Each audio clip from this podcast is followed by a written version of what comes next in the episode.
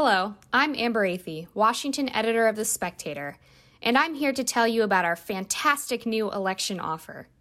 Go to spectator.us slash election offer and subscribe to get three months free access to the Spectator US website and our new app available on the Apple and Google Play stores.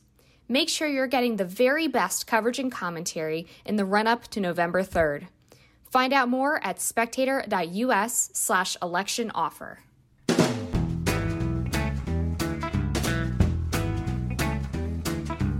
Hello and welcome to the Americano podcast. My name is Freddie Gray and I'm the Spectator's US editor.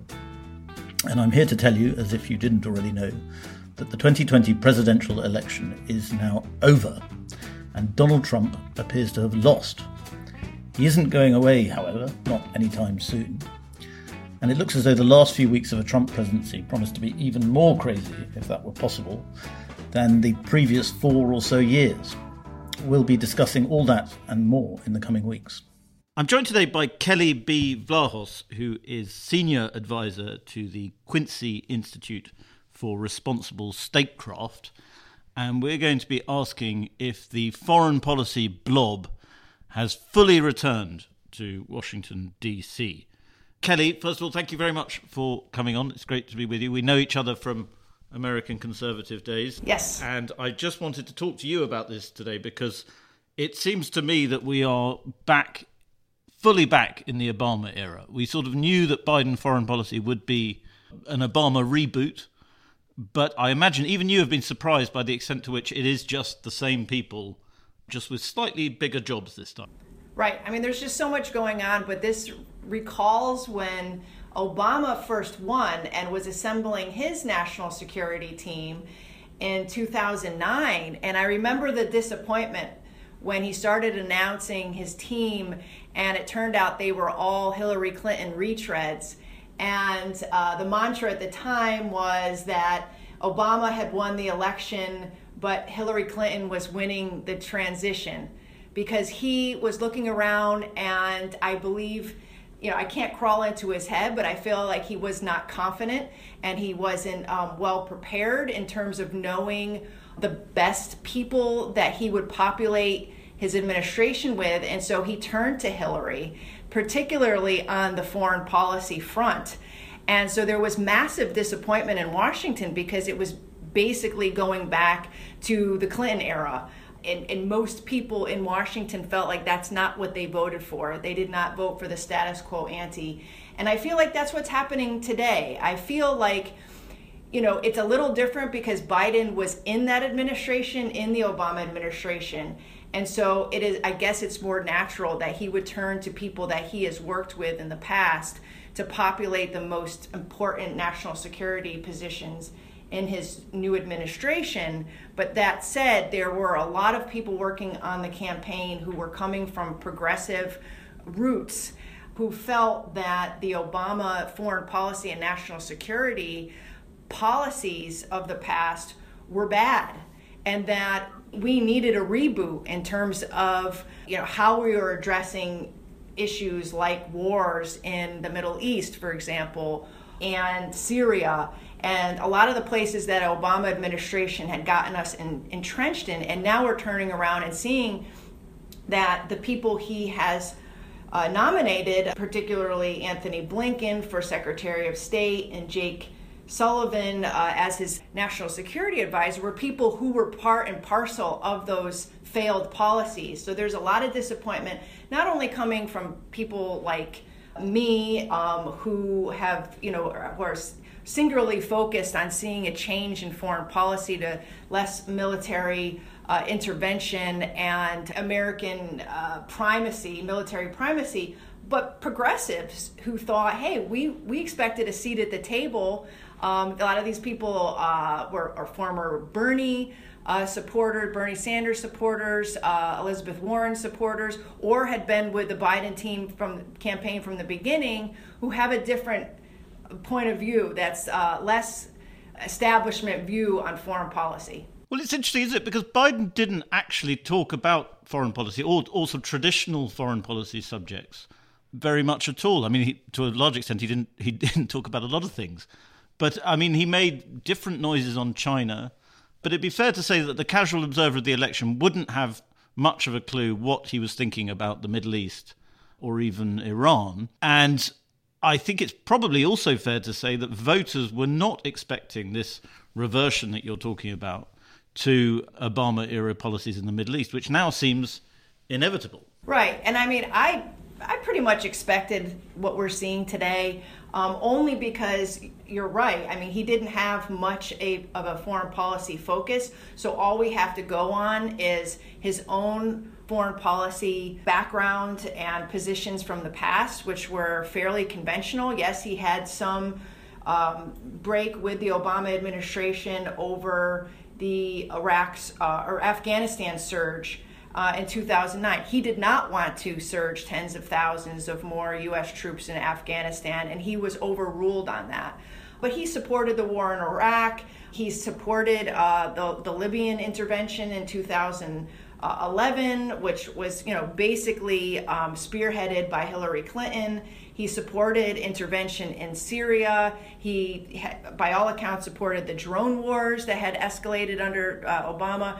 So he, he's been a, conventional foreign policy uh, establishment guy and who has shown no interest in making doing anything outside the box other than he seemed to agree with his democratic colleagues that it was time to get out of endless wars but i feel like that was something that mantra was begun by by Trump and had actually been highlighted by Tulsi Gabbard.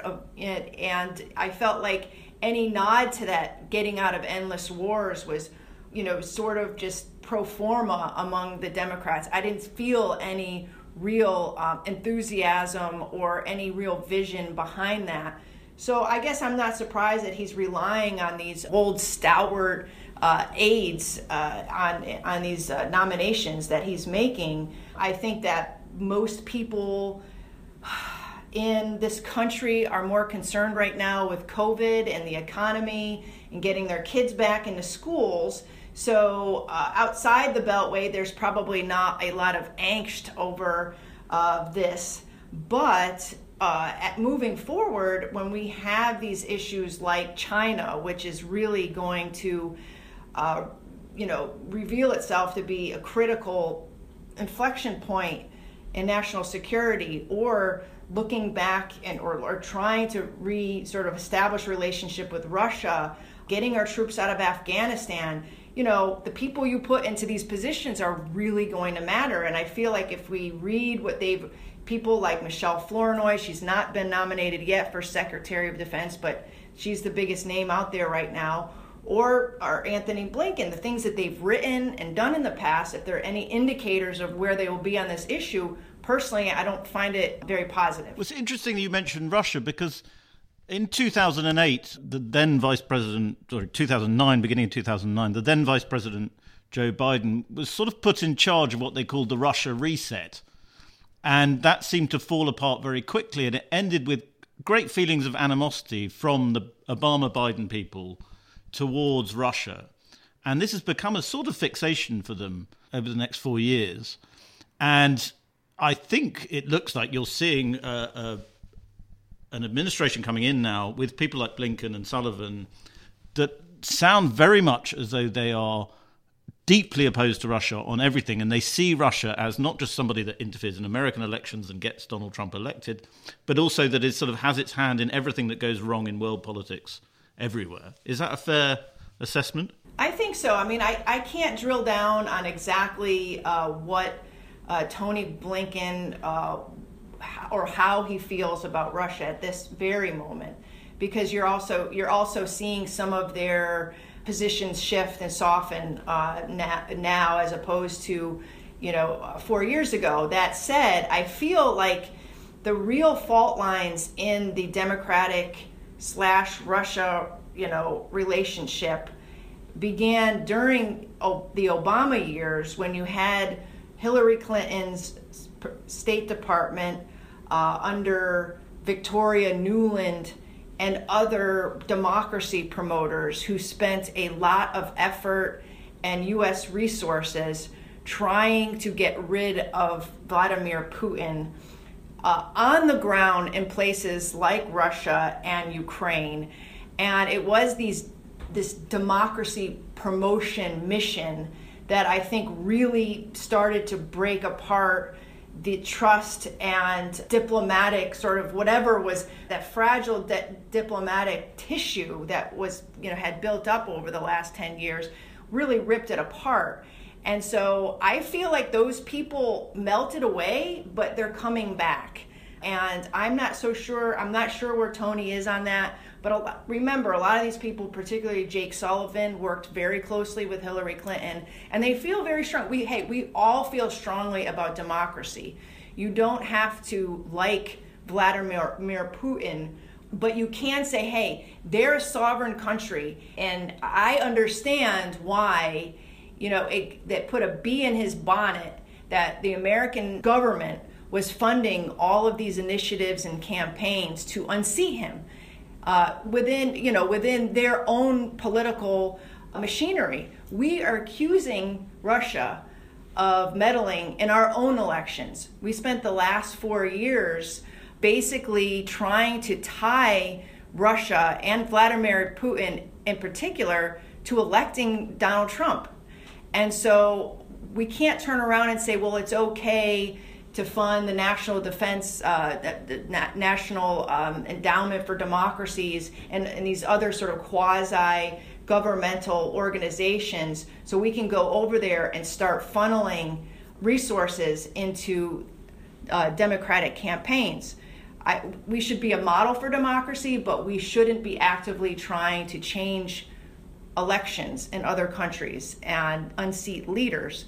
And so I believe you know that that debate about whether or not that is the role of the U.S. State Department is continuing in this town. And I feel like bringing back a lot of these old timers from the Clinton uh, State Department days is going to exacerbate those uh, that friction that already exists and has gotten worse over the last four years. Luckily, there are also people in this town who believe that we need to have a, a, a true reset with Russia, and I feel will be more resistant to those kind of democracy promotion initiatives. You know, so maybe that's a, that's a battle uh, within the, the Beltway that's going to happen. But we might already have a, a clue as to what the first battle might be, and that might be about Ethiopia. Uh, because even before he was uh, appointed, or it was public that he was going to be appointed as Secretary of State, uh, Antony Blinken was tweeting about the humanitarian crisis in Ethiopia. Sullivan has also tweeted more recently about how distressing the humanitarian situation is there. Susan Rice, who hasn't been given a role in the administration but is thought to be somebody very close to these people and was expected to be Secretary of State, uh, has suggested that war crimes are happening in Ethiopia. So, I mean, it could be that they are gearing up for a first great big display of liberal internationalist muscle abroad, of democracy promotion, as you call it, abroad with, with the crisis in Ethiopia.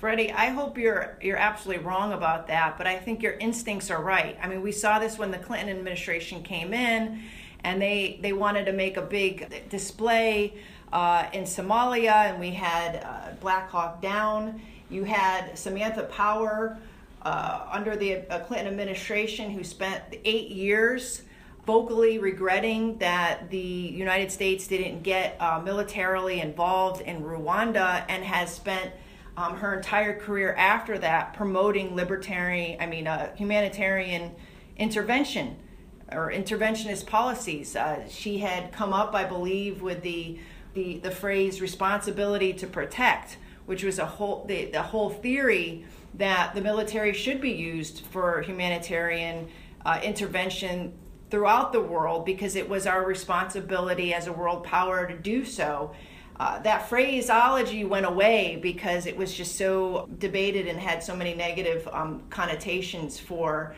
American primacy and hegemony. But the, the, the, the, the motivation is still there, and I think you are picking up on some of the signals that should be very disturbing to all of us. Again, we don't want to be seen as just looking out onto the world and saying, well, people are dying, women are being raped, entire populations are being killed in genocides, and, and, and, and, and, and we, we, we just can't do anything about it. It's not our responsibility. but we have to look at the history of American intervention. And when we did go into these places under the guise of humanitarian cause and see how that played out, it doesn't necessarily work. We see that in Iraq, we see that in Libya. I mean, I'm, and those are just the recent examples. Mm. We go in there, we're usually not prepared to do what we need to do afterwards, and we create all sorts of blowback, new enemies, and kill civilians while we're there. And in the course of, of, of trying to protect or save villages, we end up wiping them out. And it's, you know, I feel like the Democrats never really got it. And they seem to be on a crusade to prove that this can work. And yes, I'm afraid that they they are looking at places like Ethiopia as well as Belarus, in particular, with all the Russian baggage there, to, to prove their point. Yes. And I think, I mean, I agree with a lot of what you're saying. And I think what I find very strange is that all the rhetoric from uh, the Biden, the incoming, the office of the president elect, is that uh, it's a sort of return to normalcy and a return to calm and competence and sort of sensible foreign policy that you're going to get. But Donald Trump, and we don't need to always say for all his flaws, but let's say it anyway, for all his flaws and for all the chaos and madness of his foreign policy agenda, did not uh, engage Amer- America in any disastrous new foreign wars. Um, he he's trying to end the war in Afghanistan, but he's probably failed to do that it seems to me, in terms of military action, that Donald Trump was a much more calm and sane president than Obama was, and certainly than what these people like Antony Blinken seem to be suggesting a, a Biden presidency will be. Right. I think, you know, uh, by being the disruptive president who eschewed the Washington elite and the blob and basically said, I'm going in there to clear up the swamp. I don't care about you Ivy Leaguers and your uh, establishment sort of uh, dwellers who have been career government uh, officials who have most often been on the wrong side of our foreign policy failures. I don't care about any of you people. So he was able to go in there with a sort of free of feeling like the pressure of the blob and I feel now looking at Twitter and reading pieces about this sort of like reaction to the, the Biden victory and bringing the adults back into the room that that pressure is on to conform and to conform to conventional thinking about the American role in the world. And there's a lots of talk about re-engaging in uh, international organizations and basically um, you know, sending the signal to our strategic allies that we're there, we're together. Uh, forget the last four years like it never even happened. But that's a signal to me that we are just going back to a period in which, as you pointed out, uh, President Obama succumbed to that pressure, and we saw the arming of so called moderate rebels in Syria, making that war worse. We saw the assassination of Gaddafi and the airstrikes in in Libya and the resulting failed state that has happened in the war that is continuing to this day. We saw how he succumbed to the pressure to surge tens of thousands of more troops into Afghanistan after promising we were going to get out. And that war is ongoing today.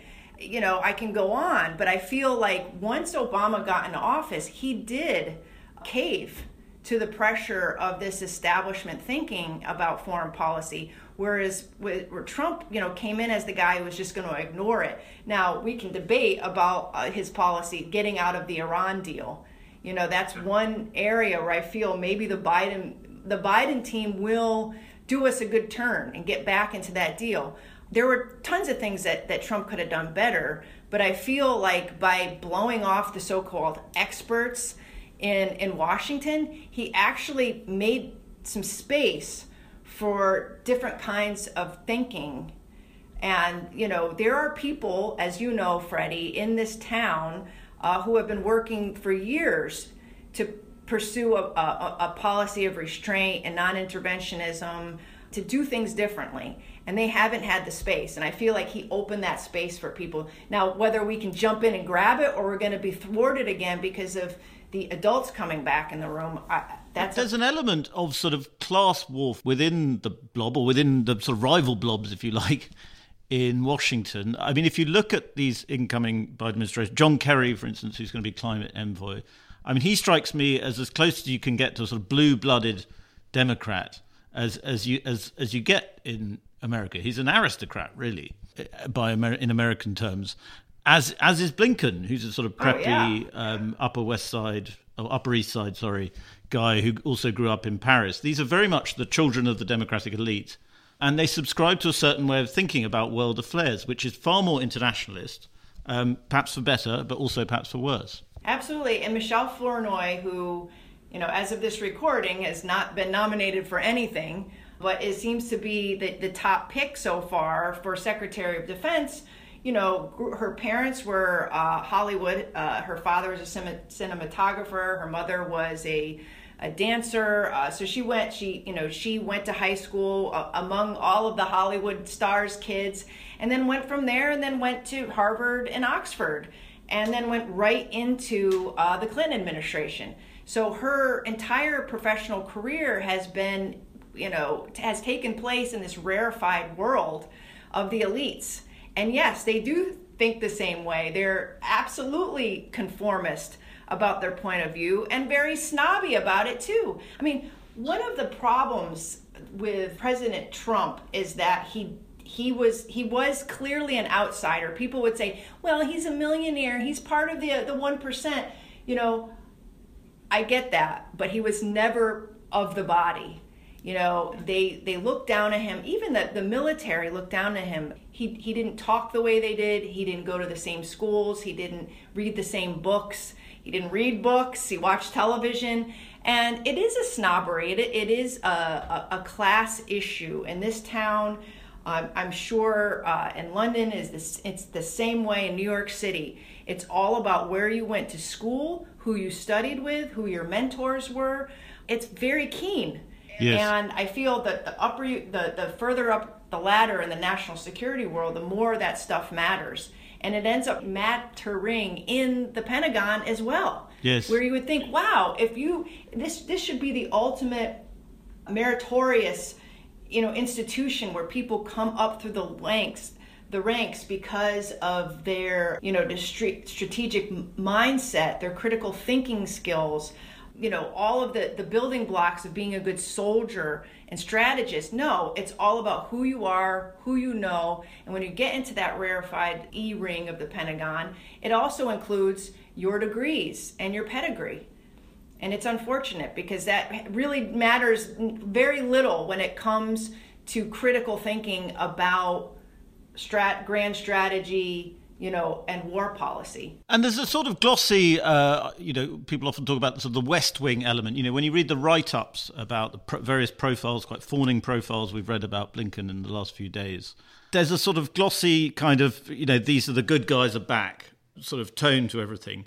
But there is a seedy underbelly to this world too, which is the the lobbying that goes on. And uh, American Prospect broke this story. It was a very good one that about the extent of Blinken's lobbying in the last few years. So as soon as he was out of office, uh, out, the Obama administration left, he set up a, a lobbying shop very close to the White House called West Exec. Can you tell us a bit about that and uh, what that might indicate about which way American foreign policy is going to go? Sure. I mean, uh, there were a couple of former Obama officials, lower level officials, who thought it would be great to start a consulting firm. They sought out Michelle Flournoy and Antony Blinken because of their, you know, high profile uh, positions in the Obama administration and brought them on. They they, they founded West Exec uh, Advisors. Uh, they are not lobbyists because if they were lobbyists, they would be held to uh, certain restrictions and standards and disclosure. So they are consultants, but basically they are lobbying. They're trading on their influence within the the, the uh, Pentagon and the Obama administration, the White House, to basically collect a number of high profile corporate clients who are looking for Pentagon contracts. And they are basically matchmakers between the private sector, corporate uh, interests, and the Pentagon, and they bring those two together. And, you know, Michelle Flournoy was really great at this. She left the Obama administration. She was also the founder of a major think tank, uh, the Center for New American Security, which gets a ton of uh, defense contracting money. And basically goes also goes to work at the same time for uh, a group called the Boston uh, Consulting Group, and she basic they went from getting about a million dollars in Pentagon contracts to 32 million within a I, I think a couple years of taking Michelle on as a consultant. So basically this is what they do. But you know the problem with that, Freddie, is that they're not just you know matching up these these uh, companies with with contracts in the Pentagon. All of these contracts involve weapon systems, delivery systems, AI, drone technology, weapons of war. And in, in order to, to make these contracts work, to keep them rolling and online, you have to have a national security policy that's designed for war. So there's constant threat inflation where China is concerned, for example. You know, oh, we got to beef up our military in the South China Sea uh, because they are a threat. You know that this is the next big ch- challenge a pivot to asia. Well, what does that mean? That means that a ton of contracts go online in the, the pentagon and they need companies to, to fulfill them. Now usually those contracts go to the top five defense contractors like raytheon and lockheed martin and boeing but then you have all sorts of other programs this is this is a, a leviathan you know, we're talking 400, upwards of 700 billion dollars a year. So there's tons of of gravy to be had. You need a Michelle Flournoy and a, and a Tony Blinken to be your representative, saying, "Hey, I know Google's looking for this AI project, you know, you know, um, or I know the Pentagon's looking for for somebody to fulfill this. Hey, this would be great, you know?" And so, what does that mean for our foreign policy? It means that these people have made their money, their grist, off of making sure we are forward deployed, that we are constantly building up new technologies, constantly building more weapons and planes, um, because that's where their bread is buttered. So why would they go into back into government, revolve back in, and then suddenly forget all of their friends in the defense industry, all of all the work they did at the think tanks, that were constantly pushing out papers and reports that supported these kind of policies. I mean, it's all part of a blob. And um, I think a lot of progressives and people like myself are, are concerned because instead of choosing people outside of that world to come in and start working policy and hopefully in the American interest, they're choosing people who have been spending the last 20 years working for War Inc., you know, the war interests. It's it's interesting you mentioned the revolving door. I thought there was a particularly delicious or, or revolting detail of the West exec story was that they had a contingency clause in the lease on the office property that would mean that if a Democratic candidate was elected president and they were called into an administration, they could cancel the contract on the office property and thus save a bit of money. I mean, it it is obviously uh, sort of ripe for a lot of corruption. This sort of setup between of people flitting in between uh, consultancy or lobbying and and government roles. I wonder. Progressives are already starting to make some noises, some disgruntled noises. There's a lot of people on the right who are not pro-war. There are there are a lot of never Trump people on the right who are quite excited about how um, in line with with their uh, agenda. The the new administration seems, but I wonder how, for how long do you think the Biden administration can keep saying, at least we're not Donald Trump? How long do you think they they'll be able to get away with that before people start saying, well, hang on, you need to justify what you're doing in foreign policy? Yeah, no, I, I don't know how long that's it's going to take. I think the big challenge uh, immediately will be China and how Biden approaches that thorny issue because on the campaign trail, he was constantly giving mixed signals. He was saying, you know, we need to, you know, we need to be more uh, diplomatic. We should not see China as the enemy. But at the same token, he was saying, uh, well, we have to be tough because of you know they have stolen our technology their human rights issue with the uyghurs uh, their total surveillance. So you know uh, trade issues. So he was giving this sort of mixed view of how he would approach china and he couched that all in well i'm, I'm not going to be like donald trump and I'm, I'm not going to make things worse. But he also didn't talk about uh, whether or not he was going to immediately uh, revoke the tariffs, for example. Um, he certainly didn't talk about demilitarizing in uh, East Asia. And, uh, and, as a matter of fact, his own people, Antony Blinken included, and Michelle Flournoy, uh, have spoken, written quite voraciously about how we do need to build up our military deterrence in the region. There's not a lot of there's not a lot of contracts in demilitarization. right, exactly. So going right back to what I was saying, and so they've been right front and center about basically continuing the status quo, and I think that's because the military itself is four square on keeping a, a forward force proje- projection in that region. This is not something that they are going to reverse on. And I feel Democrats always have to prove that they're tough and not be seen as, as soft on an adversary. I think they it, many of them believe in the great power politics and are not willing to concede to China. And so I feel like this is going to be a major test for him. Now, whether or not it's going to be a, a huge uh, public opinion issue, I don't know. Like I said, Americans are so you know distracted right now by by the pandemic and and and other domestic issues that I'm not sure it's going to matter. It'll it'll ma- matter for us uh, watching this. But I would also like to see him get us out of Afghanistan. I think that was the best thing that Trump did was really push the issue. Basically stood up to his own generals and said, "I want I want our troops home by Christmas." That's not going to happen. So he's relented, but they're literally going to cut the number in half by January. And I would like to see Biden follow through and get us out of that war. And I, I hope that the people that he's putting in place aren't the ones that are going to say, well, you know, we sort of have to stay for just a little more, a little while more because we don't want to create more terrorists. We don't want to open a vacuum uh, for security. You know, women's rights. You know, all all of the the the, the canards that that have been rolled out over the last 20 years. I hope to God that that's not the direction that this this issue will go, but I'm not so sure given the the people he's putting into place. Kelley, we better leave it there, but thank you very much for coming on. I hope you'll come on again and we could do a sort of foreign policy blob watch. Yes, I would love that. Let's do it again. Thanks again, Kelley.